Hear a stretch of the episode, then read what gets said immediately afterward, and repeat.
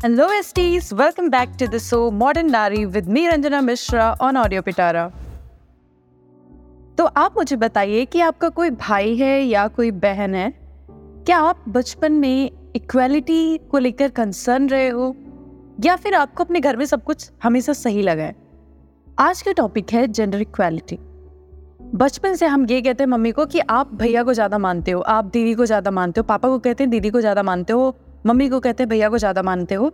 और बचपन में हमने ये भी सुना है ना कि लड़का लड़की एक समान ब्ला ब्ला ब्ला ऐसे बहुत सारी चीज़ें बचपन से हम सुनते आ रहे हैं, हम इस पे एस भी लिखते आ रहे हैं और हम इसको बहुत पहले से जान रहे हैं। लाइक ऐसा ये टॉपिक है जो बचपन से, जैसे इन्वॉर्मेंट टॉपिक हम बचपन से पढ़ते आते हैं, बाद में अलग बात है कि मतलब सीरियस नहीं होते। उसी तरीके से ये सारे टॉपिक भी हमें एज अ मोरल एजुकेशन हमारे पास होती है कि लड़का लड़की एक समान, ऐसे सारे जेंडर के इक्वल रिस्पेक्ट करनी चाहिए, उनको इक्वली ट्रीट करना चाहिए। जेंडर ही नहीं, हमें तो सबका करना चाहिए बट लिटरली क्योंकि आज का टॉपिक जेंडर इक्वालिटी है तो हम इस पर बात करेंगे। क्योंकि सबसे ज़्यादा इंपॉर्टेंट ये है कि हम सब ह्यूमन हैं, सारे ह्यूमंस एक जैसे ही हैं। तो जेंडर इक्वालिटी जब हमारे दिमाग में आती है तो सबसे पहले ये बात आती है ना कि बचपन से हम सबको एक ही टाइप के स्कूल में पढ़े हैं, हम और हमारे भाई और फिर एक ही टाइप के हमारे, उनकी सारे बुक्स कॉपीज सारी अपॉर्चुनिटीज़ हमें सेम ही मिलती है। तो फिर ये जेंडर इक्वलिटी टर्म्स आते कहाँ हैं? देखिए, जब तक लड़की लड़का मतलब टीनेज नहीं होते हैं, तब तक उनको इस तरीके से रखा जाता है ना कि सब एक ही जैसे हैं। लेकिन जैसे हम टीनेज होना स्टार्ट होते हैं लाइक हम थर्टीन आते हैं फोर्टीन फिफ्टीन इस एज में आना स्टार्ट होते हैं तो फिर हमें सोसाइटी की कुछ नॉर्म्स की केयर करने के लिए बोला जाता है कि आप ऐसे रहोगे, आप ऐसे बिहेव करोगे आप ये चीज़ें मांगोगे, ये डिज़ायर करोगे, ये नहीं करोगे, ठीक है? तो जब ये सारा फ़ेज़ आता है ना तो हमें थोड़ा अटपटा लगता है। बट बिकॉज़ हमारी फैमिली बोलती है कि ये सबसे बेटर है तो हम वो फॉलो करते हैं। लेकिन ये खटकने तब लगता है जब ये धीरे धीरे हमारी हर एक चीज़ में हमें डिफरेंस करना सिखाने लगता है।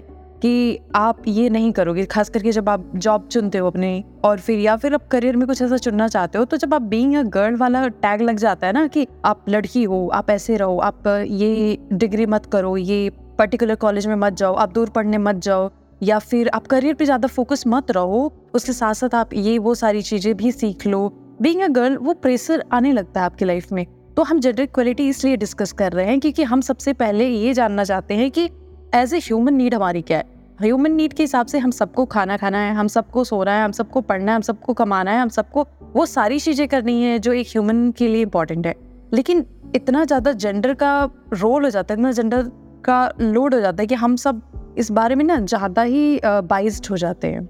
इवन दो बहुत सारे रूल्स की तरह हमारे कॉन्स्टिट्यूशन में भी रूल है आर्टिकल 15 में आप वहाँ पे पढ़ोगे, बहुत सारे इक्वालिटी के राइट्स हमें दिए गए हैं, ठीक है? फिर भी हमारी सोसाइटी और हम इस चीज़ को लेकर आज भी like seventy five year of your independence even though still we are fighting for the same thing कि मतलब हम अभी उन्हीं बेड़ियों में बते हुए हैं जो हमने पहले देख रखी थी।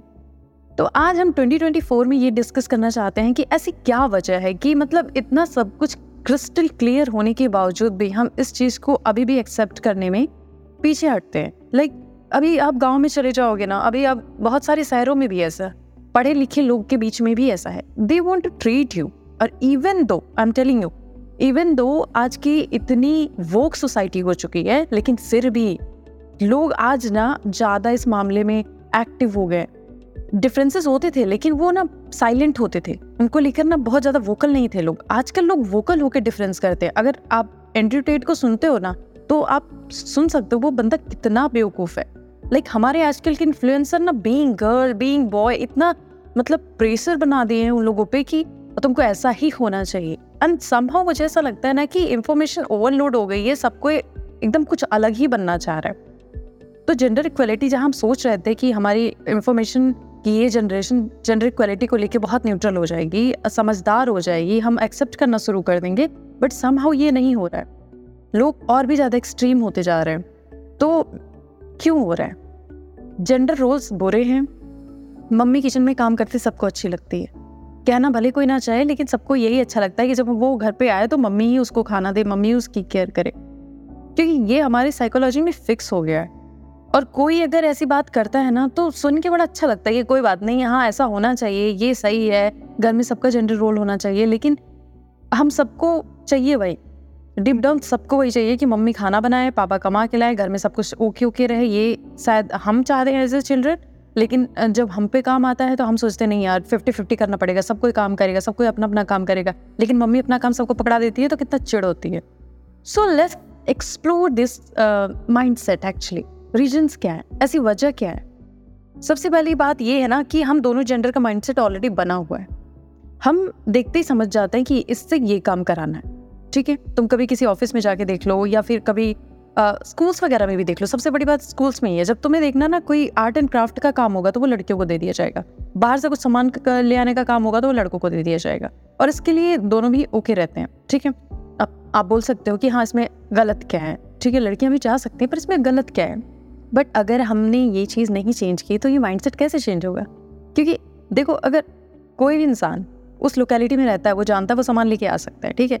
उसके साथ साथ जो भी इंसान, मैंने बहुत सारे लड़कों को देखा है, वो आर्ट क्राफ्ट में बहुत बेटर होते हैं। तो वो इंसान जो आर्ट क्राफ्ट में बेटर है, उसको दे दें हम, वो अच्छा आर्ट क्राफ्ट करें।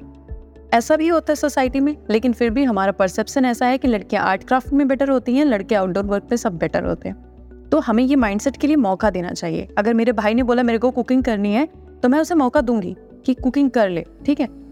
कर और अच्छा बना अच्छा खिला सबको।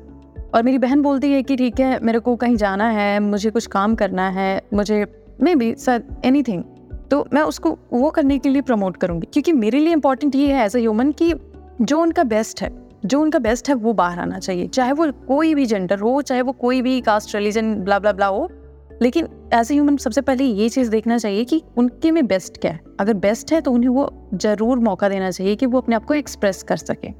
तो सबसे पहली बात होती है ना, दोनों जेंडर के माइंडसेट हम बस बात सुन लेते हैं इग्नोर कर देते हैं, लेकिन असली मुद्दा ये है कि हम क्या मौका देते हैं।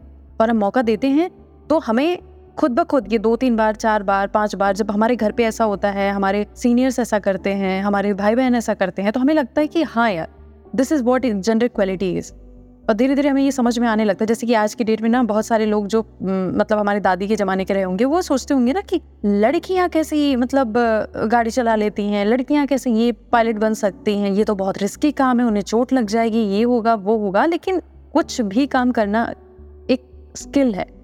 वो स्किल सीखनी पड़ती है, उसके लिए कोई हार्ड फास्ट रूल नहीं है। जो बंदा स्किल में बेस्ट है, वो करेगा। Simple as that. तो हमें अपने माइंडसेट को चेंज करने का अगर कोई मौका मिल रहा है तो ज़रूर देना चाहिए। पर दूसरा पॉइंट आता है ना ये सोशल सेटअप सोशल सेटअप में बात ये आती है कि देखो मैक्सिमम लोग का ओवरऑल अगर आप बात करोगे तो सोशल सेटअप यही है। अगर किसी से आप बोलोगे, यार, मैं लड़की हूँ, मुझे जज क्यों कर रहे हो? मैं ये काम कर रही हूँ, मुझे जज क्यों कर रहे हो? तो वो बोलेगा कि, अरे ऑब्वियसली क्योंकि सोसाइटी में तो ऐसा ही होता है। ऑब्वियसली सोसाइटी में ऐसा होता है, ये सोशल सेटअप है। बदलना है, वो अलग बात है। लेकिन एक्चुअली आज की डेट तक भी सोशल सेटअप ऐसा ही है। और लोग एक कंसिडर करके चलते हैं, एक सबके सबकॉन्शियस में सेट है बात कि हाँ she is even very stronger doesn't matter वो पहलवान ही क्यों ना हो, वो रेसलर ही क्यों ना हो, लेकिन उसको कंसिडर किया जाएगा कि इससे बचाना पड़ेगा। ये इसको सेफ़ रखो, इसको घर के अंदर रखो वेन अवर कोई भी ऐसी सिचुएशन होती है। ठीक है, और चाहे लड़का बेचारा कितना दुबला पतला हो, चाहे कितना ही फ्रेजाइल हो लेकिन उसको आगे करनी अब ना वो तैयार है किसी तरीके की फाइट के लिए और ये लड़की सबमिसिव बनने के लिए तैयार नहीं है। अब दोनों की लड़ाई चल रही है कि भाई मुझे बाहर जाना है, उसको बोलेगा, भाई मैंने तो कोई प्रैक्टिस ही नहीं की मुझे कुछ आता ही नहीं है तो मैं, मुझे क्यों आगे ले आए हो? तो कहीं ना कहीं ये जो सोशल सेटअप है ना, वो हमारी इस सोच के लिए जेंडर क्वालिटी के लिए थोड़ा बाधा बनता है। उसके बाद एक पॉइंट आता है जो लोग अक्सर ही इसमें घुसेड़ देते हैं कि, अरे भाई इवोल्यूशनरी सिस्टम है ऐसा बायोलॉजिकली लड़कियाँ वीक बनाई जाती हैं। तो मैं इस बात के लिए एग्री करती हूँ, ठीक है? हमारा कोई मुकाबला नहीं है मस्कुलर मैन से, ठीक है? अगर हम कितना भी अपना बेस्ट कर लें, हम एक एथलीट हों, हम एक रेसलर हों, और हम बोले कि, जो कि ऑब्वियसली मैक्सिमम लड़कियाँ रेसलर नहीं होती हैं मैक्सिमम एथलीट नहीं होती हैं तो ठीक है? तो ऐसी लड़कियों को, उन लड़कों के मुकाबले उतारना कि जो अच्छा खासा खा रहे हैं, अच्छे खासे ठीक ठाक मतलब बहुत ज़्यादा अगर आ, नहीं कह सकते तो ठीक ठाक लड़के ऑब्वियसली स्ट्रेंथ में लड़कियों से हमेशा आगे रहेंगे इसमें कोई दो राय नहीं है। बट ये चीज़ को लेके अगर हम ये बोलते हैं कि इसीलिए हमने ये सेटअप तैयार कर दिया है तो मुद्दा ये है देखो बायोलॉजिकली हम अलग तरीके से ट्रेंड है। हमारी बॉडी में इसलिए इतना सॉफ्टनेस है इसलिए इतनी फ्लेक्सिबिलिटी है just because obviously you are going to be a mom तुम्हारी बॉडी अगर इतनी स्टिफ हो जाएगी इतनी मस्कुलर हो जाएगी इतनी आ, मतलब टफ हो जाएगी तो वो चाइल्ड बर्थ में प्रॉब्लम करेगी ठीक है? इसीलिए बॉडी को थोड़ा फ्लेक्सिबल रखना पड़ता है ताकि आ, आप मतलब रिप्रोडक्शन में कोई इश्यूज़ ना हो। लेकिन इसका मतलब ये नहीं है कि कोई इंसान किसी काम में बेस्ट है क्योंकि चाइल्ड बर्थ करना मुझे लगता है अपने आप में एक एक नोवेल काम है। तो उसके लिए हम किसी को सजा तो नहीं दे सकते ना? उसको हम प्रायोरिटाइज करें उसकी हम इज़्ज़त करें उसको हम और भी बेटर अपॉर्चुनिटीज़ दें। लेकिन इसका मतलब ये नहीं है कि क्योंकि तुम्हारी बॉडी फ्लेक्सिबल नहीं है, तुम्हारी बॉडी फ्लेक्सिबल ऑब्वियसली है but in the sense of कि अगर तुम strong enough in the terms of masculinity नहीं हो तो तुम्हें ज़्यादा मौका नहीं मिलना चाहिए। मैं ये नहीं कहती हूँ कि मुझे कुआँ खोदने जाना है। मैं ये नहीं कहती हूँ मुझे कि कुछ भी ऐसा पहाड़ नहीं उठाना है कहीं से। आई एम टेलिंग कि जेंडर इक्वलिटी एक ऐसा टर्म है जिसको हम अपने दिमाग में बैठा लें तो हम बहुत लोगों को डिस्क्रिमिनेट करने से बच सकते हैं। Gender equality is more about कि अपॉर्चुनिटीज़ इक्वल हो। परफॉर्मेंस करने के लिए हमें चांस दिया जाए, वो अलग बात है कि देखिए क्रिकेट वुमेंस का भी होता है मेंस का भी होता है। मेन वुमेन में होगा तो ऑब्वियसली दिक्कत हो जाएगी। कोई भी गेम होता है तो उसमें सेम जेंडर के बीच में कॉम्पिटिशन होता है और ये ओके है कम्प्लीटली ठीक है। वही बात होती है जब एक चिल्ड्रन के जो गेम्स होते हैं और उनका कैटेगरी होता है सीनियर के अलग होते हैं जूनियर के अलग होते हैं तो कैपेसिटी हिसाब से हम सब कंपटीशन सेट करते हैं कि इस बंदे का ये एरिया है, इस बंदे के, इस एज ग्रुप के लोग, इस जेंडर के लोग तो वो कहीं ना कहीं हम सारी स्ट्रेंथ को एक वो लिमिटेशंस देते हैं। अब भले इंसान लाइक मेल एक प्रॉपरली मस्कुलर है, लेकिन एक बैल के सामने कर दिया जाए और बोले कि लड़ो it's not good I mean अब तमिलनाडु वाली बात मत करना, लेकिन फिर भी मेरे कहने का मतलब ये है कि अगर बैल की लड़ाई बैल से होती है तो ठीक है, लेकिन इंसान से होगी तो उसमें इंसान बुरी तरीके से घायल हो जाएगा। तो बायोलॉजिकल सेटअप अपनी जगह ठीक है, लेकिन इसके लिए किसी को मैं डिस्क्रिमिनेट करना सही नहीं है।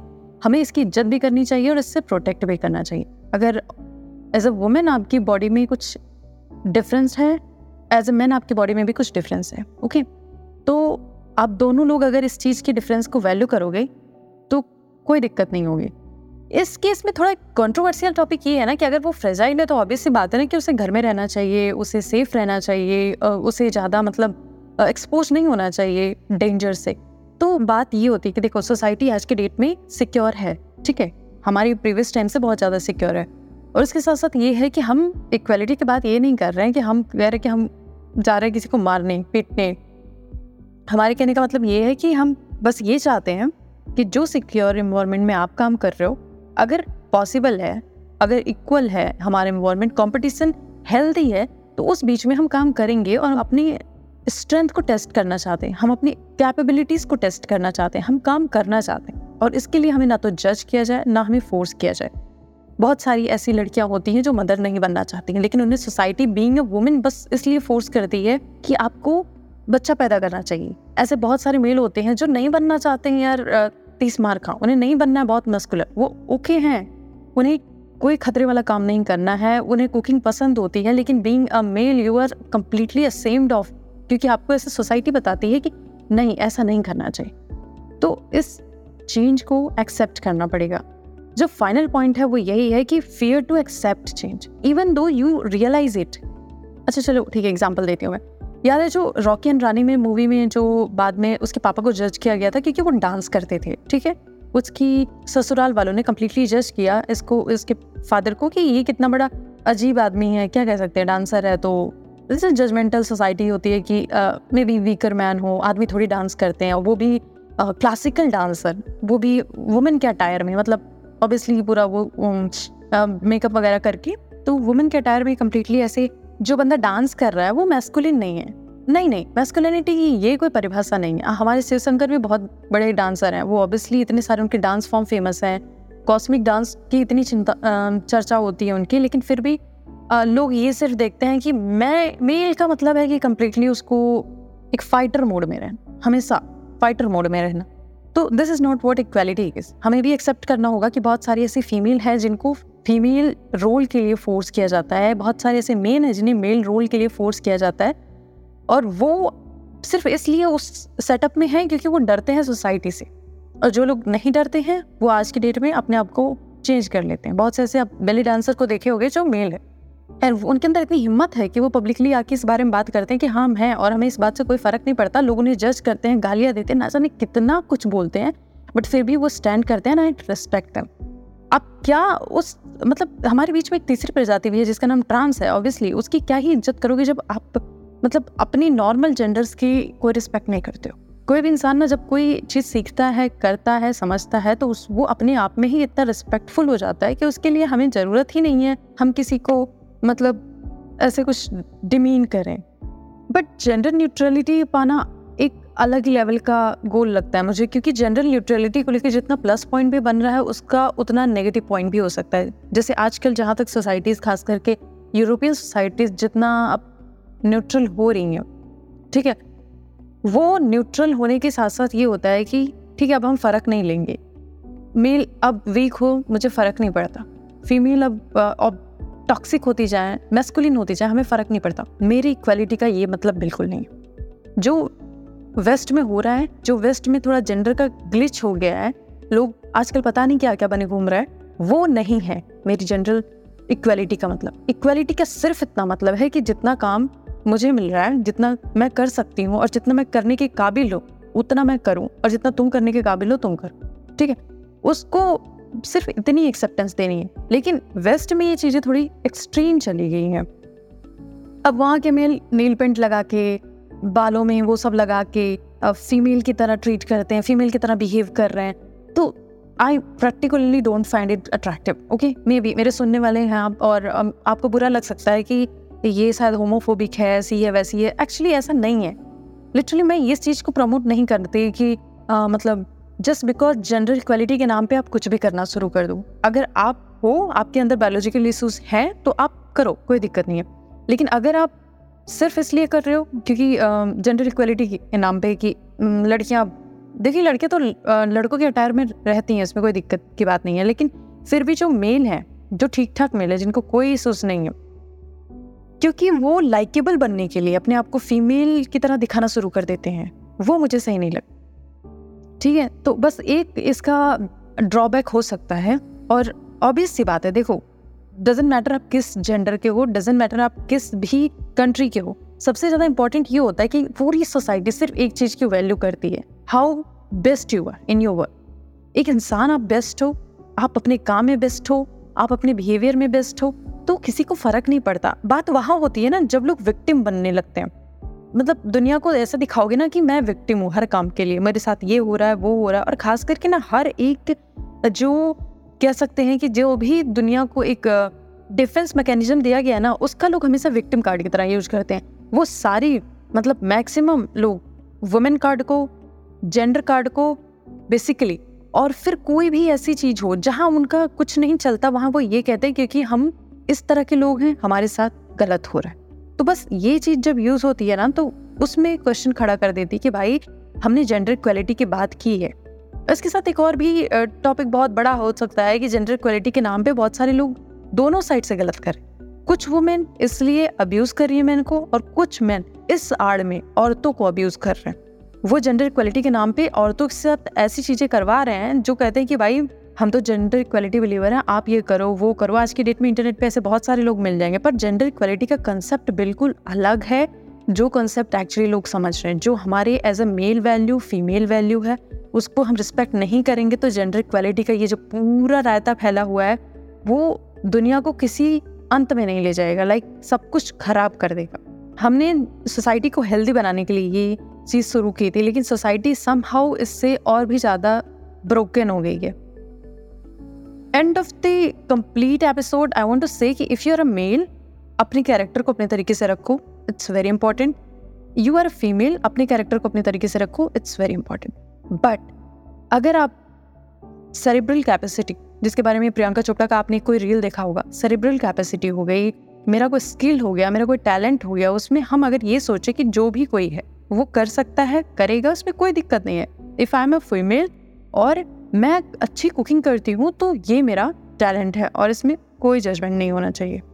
सिंपली मेरा भाई है, उसको मेकअप अच्छा करने आता है, वो मेकअप करे, उसके लिए भी ना उसको सोसाइटी में ये चीज़ छुपा के ना रखनी पड़े, ये इसको लेकर वो गिल्ट ना महसूस करे, ये मैं कहना चाहती हूँ। मैं ये नहीं कहना चाहती हूँ कि आप कुछ भी अनयूजल से बिहेव करना शुरू कर दें। This is not what gender equality in my terms actually बस यही मेरे इस कंप्लीट एपिसोड का जिस्ट रहा है। क्योंकि बहुत पुरानी टाइम से ना औरत और मर्द का रिश्ता हमेशा मास्टर और स्लेव का रिश्ता रखा है। और मैं बस यही नहीं चाहती हूँ, हम पार्टनर्स हैं। हम मास्टर और स्लेव के रिश्ते में ना ही देखे जाए कि एक बंदा सब कुछ करके ला रहा है, एक बंदा बस उसे फ़ीड कर रहा है। This is not the good kind of relationship हम पार्टनरशिप की बात करते हैं पार्टनरशिप हमेशा फिफ्टी फिफ्टी की होती है। फिफ्टी फिफ्टी के टर्म्स अलग होते हैं बट फिफ्टी फिफ्टी की होती है, वो पार्टनरशिप की वैल्यू होती है। बाकी और मास्टर स्लीव वाले रिश्ते आपने बहुत ऐसे दुनिया के कोने कोने में देखे होंगे जहाँ पे औरतें कभी बाहर नहीं निकलती तालिबान उठा के देख लीजिए, आपकी रूह काप जाएगी। तो ऐसी चीज़ें बस वहाँ पे चलती हैं, ठीक है? एक वर्ल्ड माइंड सेट है वहाँ पे, ठीक है? अगर हम एजुकेटेड सोसाइटी हैं और हम ऐसी बातें कर रहे हैं और हम ये चेंज चाहते हैं तो हम हमेशा ये चाहेंगे कि हमारे बीच जो लोग रहें, वो इस चीज़ को समझे। That's all and I think that I am able to make you feel कि एग्जैक्टली जेंडर इक्वलिटी में हमें क्या फिगर आउट करना है और क्या नहीं करना है। So that's all for this episode I think you like it and and I hope कि आप स्टुपिडिटी से बचें ऐसे अपने आसपास बहुत से लोग होंगे। गर्ल्स में भी बॉयज़ में भी जो इसमें हमेशा मिस इन्फॉर्मेशन फैलाते रहते हैं। ऊट पटांग बातें करके लड़ाइयाँ करते हैं, जिसमें आपको बिल्कुल ध्यान देने की ज़रूरत नहीं है। आपको सिर्फ़ ये समझना है कि आपकी खुद की पॉइंट्स क्या हैं, खुद की कंक्लूजन क्या है, और उसके साथ अपनी लाइफ में आगे बढ़िए और इन्जॉय कीजिए। सब कुछ अच्छा है। लाइफ इज़ गुड दुनिया सच में अच्छी है। इन सबके चक्करों में नहीं पड़ना चाहिए। And keep listening audio Pitara by